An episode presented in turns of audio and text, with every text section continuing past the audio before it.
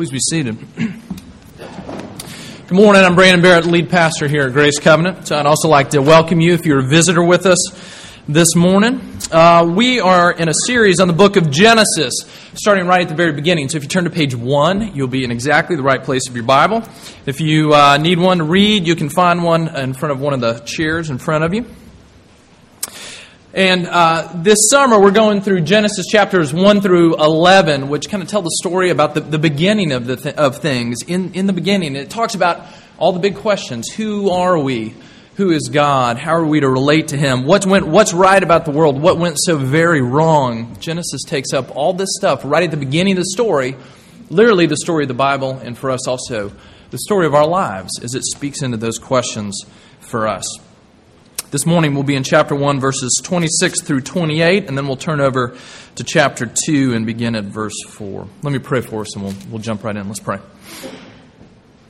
Father, we thank you uh, this morning for the opportunity we have to be here, to worship you, to give expression to our praise, to pray to you, to hear your word from Scripture. Um, we're in need of a word from you. Some of us come um, glad to be here this morning and ready to be here.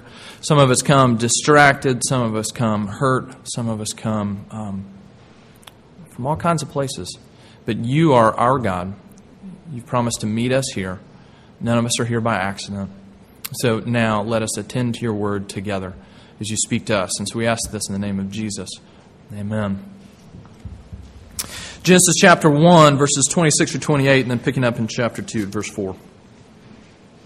Then God said, Let us make man in our image after our likeness, and let them have dominion over the fish of the sea, and over the birds of the heavens, over the livestock, and over all the earth, and over every creeping thing that creeps on the earth.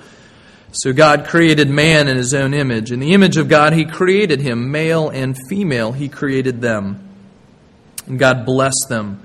And God said to them, Be fruitful and multiply, and fill the earth and subdue it have dominion over the fish of the sea and over the birds of the heavens and over every living thing that moves on the earth. These are the generations of the heavens and the earth when they were created in the day that the Lord God made the heavens, made the earth and the heavens. When no bush of the field was yet in the land, and no small plant of the field had yet sprung up, for the Lord God had not caused it to rain on the land, and there was no man to work the ground and a mist was going up from the land that was watering the whole face of the ground. Then the Lord God formed the man of dust from the ground and breathed into his nostrils the breath of life, and the man became a living creature. And the Lord God planted a garden in Eden in the east, and there he put the man whom he had formed. And out of the ground the Lord made to, Lord God made to spring up every tree that is pleasant to the sight and good for food. The tree of life was in the midst of the garden, and the tree of the knowledge of good and evil. A river flowed out of Eden to water the garden, and there it divided and became four rivers. The name of the first is the, is Pishon. It is the one that flowed around the whole land of Havilah where there is gold. And the gold of that land is good. Bdellium and onyx stone are there. The name of the second river is the Gihon. It is the one that flowed around the whole land of Cush. And the name of the third river is the Tigris, which flows east of Assyria. And the fourth river is Euphrates. The Lord God took the man and put him in the Garden of Eden to work it and keep it. And the Lord commanded the man, saying, You may surely eat of every tree in the garden, but of the tree of the knowledge of good and evil you shall not eat, for in the day that you eat of it you shall surely die.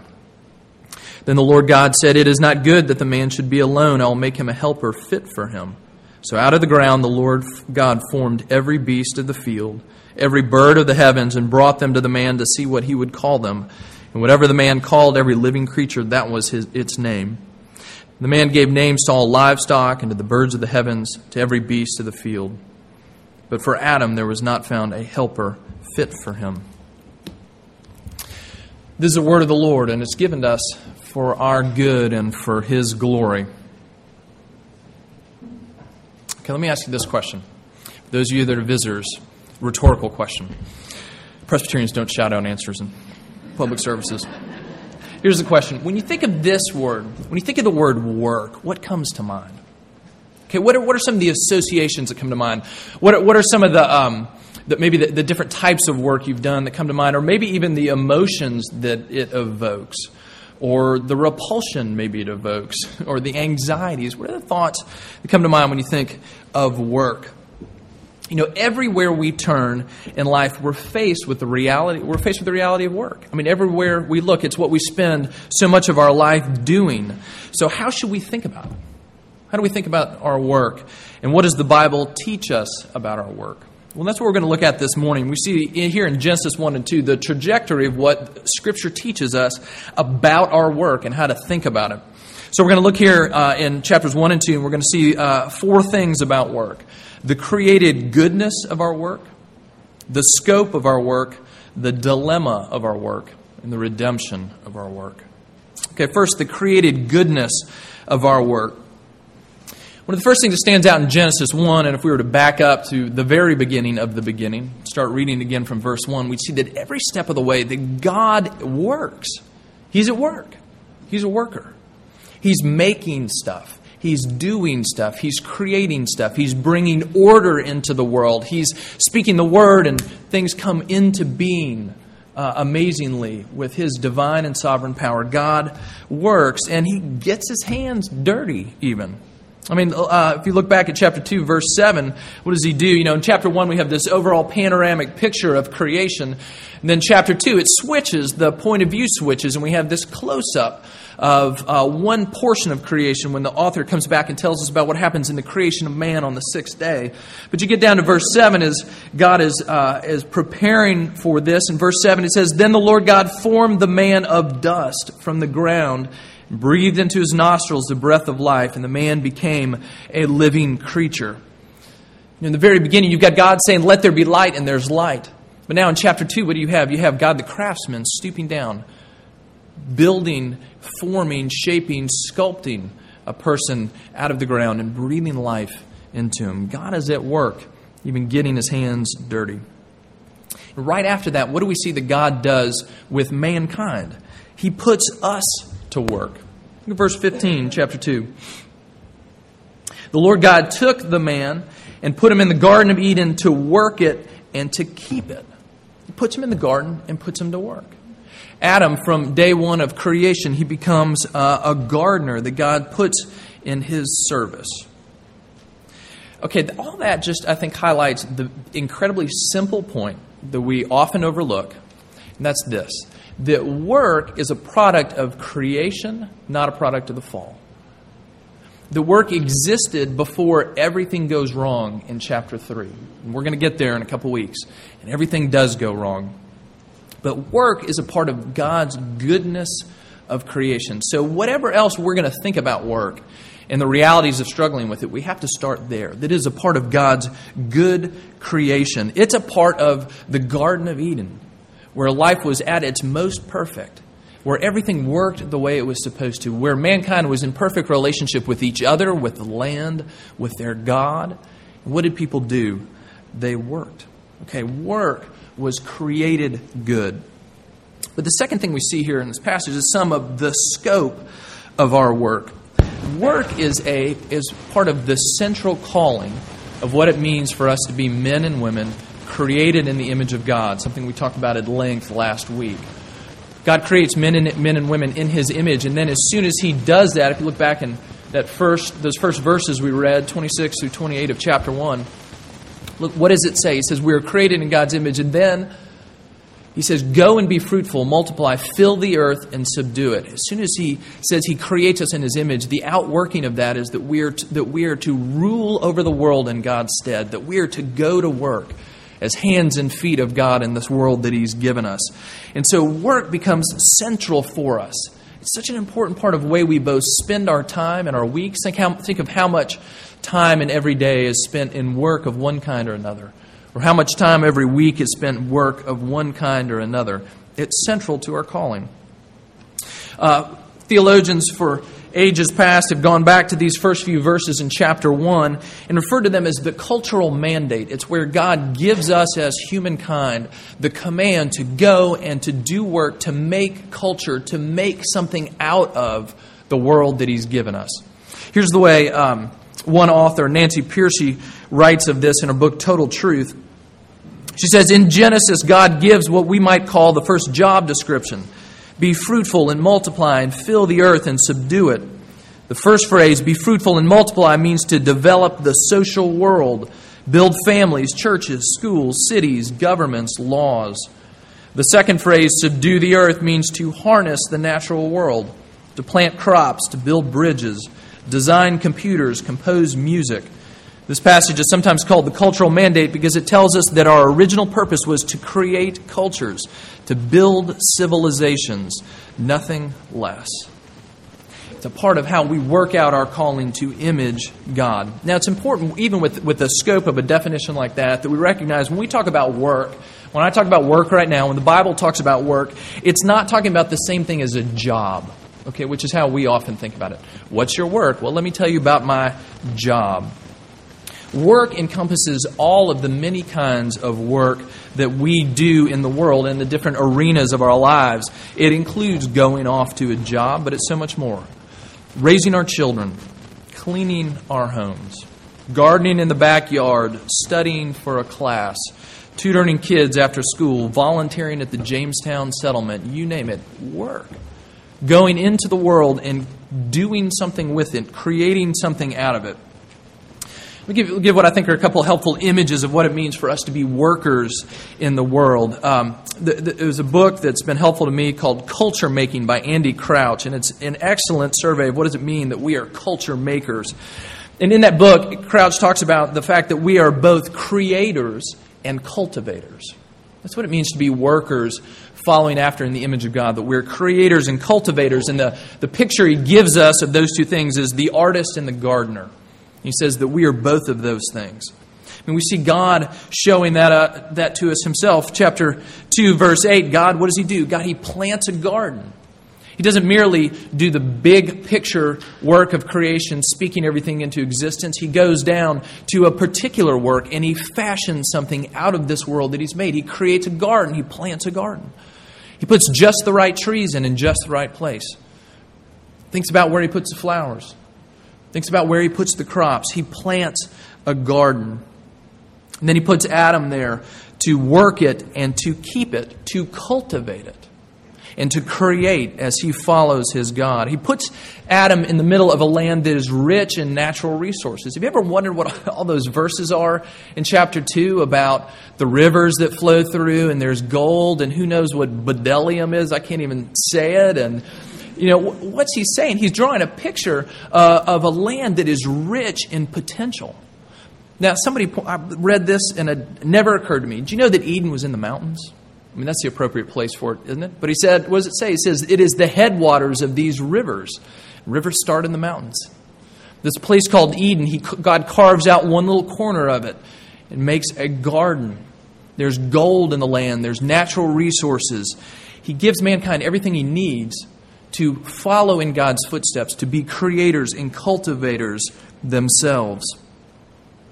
Then in uh, chapter 2, verse 19, what does Adam do once God has put him in the garden? God brings before him all of the animals of the world, and Adam names those. Okay, now several things are going on here. One is that mankind's been called to rule over God's creation, and so to speak the name of something, to give a name to something, is one way in which Adam exercised that rulership. He was bestowing names just as God bestows names. The other thing, that act of ruling, it's work.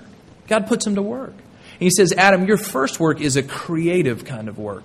You're going to speak into the identity of all the animals of the world. And you're going to tend this garden. You're going to both cultivate what I've given you in this world, and you're going to do something creative with it. You are both a gardener and an artist. I've given you all the raw materials you need to do your work. This work is a part of the bigger picture of creating culture. Ken Myers, a speaker and writer, says this Culture is what we make of the world. It's what we make out of what the world gives us. Another way of saying that, what we make out of what God gives to us in the world. Johann Kepler, an astronomer, said this that science is the work of thinking God's thoughts after Him. Maybe that gives a window on how we can think about, about our work. Our work is an invitation to do God's work after Him, as we mirror Him as workers ourselves. Okay, that means that God cares about our work. God cares about the good things that He made. He cares about us, and He puts us in the world to work. He cares about our work. Our work, in all its varied kinds, matters to God. Okay, I think that's an important point for, to sink home for us because we forget that, or we easily can, in the way we tend to maybe over spiritualize some aspects of our lives or what it means to really follow after God. It tells us that work is not somehow offline of the real concerns about God for us and what we're up to in this world. It's not as if God's real concern for us was primarily some sort of interior and privatized uh, religious experience for us. Or if the, as if the only thing God cares about were our religious duties coming to church on Sunday, reading our Bibles, uh, tithing. You know, you, you can come up with a list. It's not as if God simply cares about those religious activities. Not as if He only cared about maybe the relational aspects of our lives. What God really cares about is how I'm treating my neighbor, treating my spouse, I'm relating to other people. Of course, all of those matter incredibly to God. They're all part of His central concern in our life, but it's not the only thing that He cares about. God cares about our work. And He cares not only about how we do our work, and He does, but He cares about the work itself. Good work pleases Him, just as His own good work pleased Him. Martin Luther was once approached by a cobbler, a shoemaker, who wanted to know what it mean, meant now that he had become a Christian to follow God faithfully. And he was expecting Luther to say something like, Well, you need to go to seminary and you need to go into full time professional ministry. And instead, uh, Luther looked at him and he said, Here's how you serve God. He says, Go make a good shoe and sell it at a fair price. You're a cobbler. Do your work well, contribute to the good of your community around you. God cares about our work itself. Okay, so yesterday.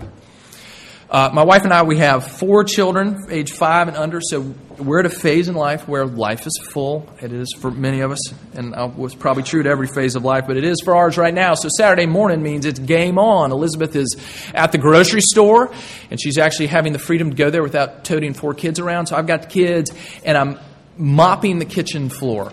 Okay, now, mopping the floor. God cares about mopping the floor. Now, He doesn't only care that in the midst of the chaos in my family that I don't bark at my kids while I'm trying to get it clean. He does care about that.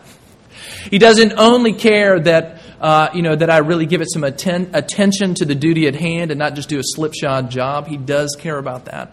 But it occurs to me he also cares about this.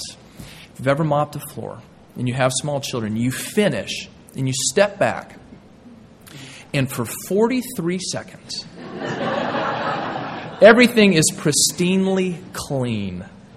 And that moment where the world is just the way it's meant to be in all its perfection, God cares about that too. A job well done, order restored to the world. Now, He cares about it in the next second when my kids come traipsing through and it's all undone. That's all good too. But God cares about our work, no matter how, meaning, uh, or how menial it might be or might seem to us. So if you're a student, that means that God cares about the paper that you're writing, not simply that you write that paper without any plagiarism. Of course, He cares about that. But He cares that it be creative and well researched and carefully expressed. God, too, takes pleasure in a paper well written. Maybe you know what that's like when you finish and think, this, this is really good. That honors God. Or an engineer. You know that feeling when you've done your part in designing something useful in the world a structural solution for somebody building a house on the difficult soil of Williamsburg, designing the housing of a nuclear reactor in our next aircraft carrier, or an architect designing a building that is beautiful, user friendly for tourists, and historically accurate for the 18th century. You know what it's like when you step back from and see that design, one that not only gets the job done, but it is beautiful, it is skilled, it is an elegant solution. God cares about that. He delights in your good work.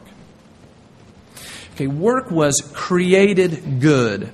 And the scope of our work encompasses everything that God calls us to, all the tasks we find in, our, in the world to which we put our hands. And God is there in those tasks. But thirdly, the dilemma of our work. Because we can talk about a floor beautifully mopped and a ship beautifully built, but we know that our work is so often frustrating, isn't it? And frustrated. Because our work, like everything else, was affected by the fall. Again, we keep saying this, but we're getting there in chapter 3 of Genesis. But something tragic and terrible has gone on in this world as mankind turned its back on our good Creator and went its own way. And there was a fracture right down the middle of creation. Creation remaining, but somehow broken. We, as God's image bearers, remaining yet seeing that fractured and splintered in our lives. And one of the effects of the fall is that our work is often frustrated, it's often ineffective. It's the reason why some work in the world is mindless and dehumanizing. It's why work has become not only work, but labor, laborious, burdensome. The effects of the fall. I saw this also yesterday. Uh, one of the sources of low level stress at times in my marriage is on a Saturday when we have a list of things that we need to accomplish, and I will tell my wife, okay, I've got this project outside to do, and it will take this amount of time. And the problem is, it takes three times longer than that. So I decided to test this yesterday. Elizabeth, I'm going out to do this project in the backyard, and I looked at my watch, and it was 11:30. And I was wise enough not to make a comment out loud, but I thought to myself, 20 minutes 20 minutes and I'm done. Let's see. So I get out there, uh, and after uh, the prep work for that project took significantly longer than I expected. And after one of the major tools I needed for that job broke, and I had to spend an hour and a half and involve a neighbor in fixing it and get back, by the time I walked back in the door, two hours and five minutes later. And I thought, this just is not the way it's supposed to go, right? Our work, even when ultimately there's some success in it, it is frustrating frustrated. It affects the, our work itself. It affects us as workers. Here's the way, the many ways our work can go wrong in the way we think about it just as workers. How often do we think of our work simply as the means to a paycheck? And when that's the case, that means that the greatest investment of our time in the entire week is spent with the sole intent of being somewhere else, doing something else. Okay? When our work is reduced simply uh, to, uh, to a paycheck. There's nothing wrong with the paycheck. Or what about this? When we uh, turn away from our work wrongly, either through laziness, maybe. Maybe we don't show up at work at all. Maybe we do it poorly. Maybe we turn away from our work into some sort of escapism. We come home and what do we do? We immerse ourselves that will make us think of anything but the work ahead of us or the work we still need to do among our family and at home when we try to escape. Or then there's the very opposite way work can go wrong when work becomes everything to us. When it becomes the thing our work, our life is uh, built around. It could be that you use work as an escape. When we do that, it's usually an absorption in one kind of work in order to avoid another. Maybe it's the work that you do outside of your home that you become absorbed in so you don't have to think about what's going on inside your home. The work that you stay late for so that you don't have to be home to uh, navigate the difficulties of dinner hour with your spouse and your children. Work as escape. Or maybe just work as obsession because when you look at your work, you see the thing that gives you your validity and place in life. You look at work and you say, This is the thing that defines me. This is my existence. I am what I do, I am what I produce. Now, when that goes well, when your work is going well, then you are content and amiable and secure. Right? You got that little sign that hangs around your neck, and I've got it too, that says, I matter. My work is going well. And in smaller print, it says, and I might matter just a little bit more than you do, also. You know, we tend to return that favor for others as we are validated for our work because when we see success around us, we give respect. And when we see failure or underachievement, we condemn, even with only the slightly upturned nose, the whispered dismissive comment, or worst of all, com- completely ignoring the one who just doesn't measure up. That's when it goes well. But what happens when we fail? What happens when we are the ones who fall short, when we are the ones who don't produce? We're not just disappointed, we're crushed. Doesn't just seem like a setback, it seems like the end because the thing we have built our life around, our work, is suddenly not feeding us the way we are used to and the way we expect it to, the way we demand that it would. If that's the case for you, what happens, what happens when we retire? If you spend a life building your, building your world around your work, that work could be your career. That work could have been the kids that you raised that have now moved out of the house. What happens? Then, too, we are undone, no sense of validation. This, this work that used to fill me now, an utter void in my life. Or these children to whom I look to say, I'm important. Look at them. Look at what a success they are. Look at the good job they got. Look at the good education they got. Look at my beautiful grandkids. When they're undone, when, when they are gone, we are undone. Maybe it makes us live in the past.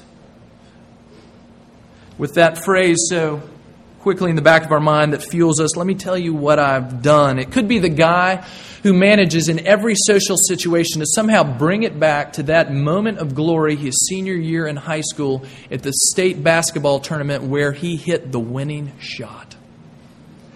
His moment of glory, stuck in the past. Or it could be the retired executive who never fails to bring up his list of corporate experience and success could be in retirement that we trade our work idol, this work thing, for a new recreational work idol. In life now, instead of our career, it shrinks down to the size of your golf score. Or it shrinks down to the collection of pictures that you keep in your wallet of your grandchildren. Right? When work rules us. You see, our work creates us with, or brings before us a dilemma. Our work doesn't work right. We as workers don't work right. We need something. We need help. We need redemption. The redemption of our work. Redemption is one of those words used in the Bible that we don't use every day, and it has to do with being bought back, being rescued from something. As we're going to see as we go on in Genesis, we're going to keep pointing to the central story of the Bible that starts here in Genesis of a world desperately in need of God that finds at the heart of that story redemption brought to us through the person of Jesus.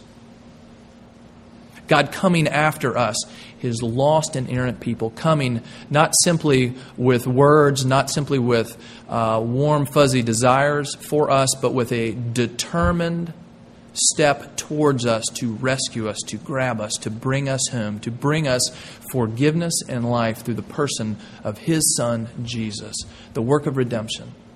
That is the central story of the Bible. But the question for us this morning is what in the world does that have to do with our work? What does it have to do with our work? Is the Bible story of redemption, is that one simply of the the only problem we have is that we are people spiritually alienated from God, and God wants us to bring, bring us back into a personal relationship with Him. It's kind of a trick question because that matters enormously. It is the story of that. But that's not the, that's not the full range of the story. That's not, the, that's not the full landscape of what God is doing in redemption. He comes not simply to bring us a spiritual salvation, though it is that. He comes to make everything right. He comes to restore our lives. He comes to bring us into relationship with Him, but that also means He comes to bring us back into the relationships in the world as He created it to be. It means He came back to redeem not only our souls, but our work. Remember, work was in the garden before everything went wrong. Part of Him bringing us now into His kingdom means that as He sends us out into the world as agents of His kingdom, He wants that to deeply affect our work. He wants us to affect the way we think about our work, ourselves as workers. And it means many of the things that we might expect. He wants us to be people who do our work with integrity. He wants us to be people who do our work in a winsome way around our neighbors and coworkers in such a way that they see the goodness of God in the quality of our work. He wants us to do work that is actually good for mankind. He wants us, as we step into our work, honestly, however menial it might be, with an attitude of this too is a part of redeeming all of creation, of bringing order back into the world. Whatever that might be that God has put before my hand, it is a part of His good work of showing the goodness of creation. I can enter into that even in this moment, even in this work. But it means also that as we, as people who have finding our redemption in Jesus and put our hope in Him, when we look ahead to the day when Jesus actually returns, brings the kingdom with Him, reestablishes God's kingdom here on earth. That's the last picture in Revelation heaven coming to earth, God's dwelling coming to earth. Earth restored, renewed. A world in which our work is going to flourish as it was meant to where it's not going to have the frustration that it so often has right now. We're to do our work now with our eyes on that great day, saying our work now matters because it is a foretaste of that great beauty of work that is to come.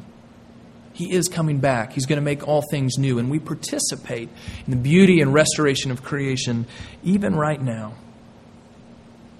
The picture the Bible gives us of that kind of world remade with all work giving its fruitful bounty, giving its beauty, of culture having been built by mankind in all its variety, giving praise to God. Here's a snapshot of that. Listen to this. This comes from Revelation chapter 5. And speaks, John has seen a vision, God's throne in heaven. It says this Between the throne and the four living creatures, and among the elders, I saw a lamb standing as though it had been slain with seven horns and with seven eyes, and with the which are the seven spirits of God sent out all into the earth. And he went and took the scroll from the right hand of him who was seated on the throne. And when he had taken the scroll, the four living creatures and the twenty four elders fell down before the Lamb, each holding a harp and golden bowls full of incense, which are the prayers of the saints. And they sang a new song, saying, and here it is Worthy are you to take the scroll and open its seals, for you were slain, and your bo- with your blood you ransomed people for God from every tribe and language and people and nation. You have made them a kingdom and priests to our God, and they shall reign on the earth. What do we have a picture of here? Adam and Eve in the garden before the fall ruling over creation justly, rightly, but now not simply one pair of people on the verge of the fall, but instead, at this great culminating point of history, when, when Jesus has come back, when all has been made right, when there is no more curse, and we see not just one man and one woman, but cultures myriads of people in all their rich cultural diversity, giving praise to God. Work done well, culture built, directed and in the proper direction towards our God. That's what He's doing. That's what He's making out of your work and my work. That's what He's doing out of the ways we step into the world and create culture around us. He's going to use those for good. Just a couple things in conclusion. How do we work this out? Just a couple ideas. Maybe grab hold of those two images that we talked about a moment ago. What are you in your work? What are you called to be? You're called to be a creator and a cultivator, an artist and a gardener. That working in a garden, working in an office, working in a home, we're called to be creators and cultivators. That means we're to step into our work and to the degree to which you have choice over the work that you do, think about your work.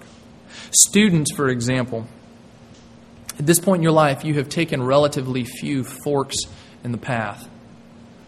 You have lots of opportunities ahead of you. Which paths are you going to walk down?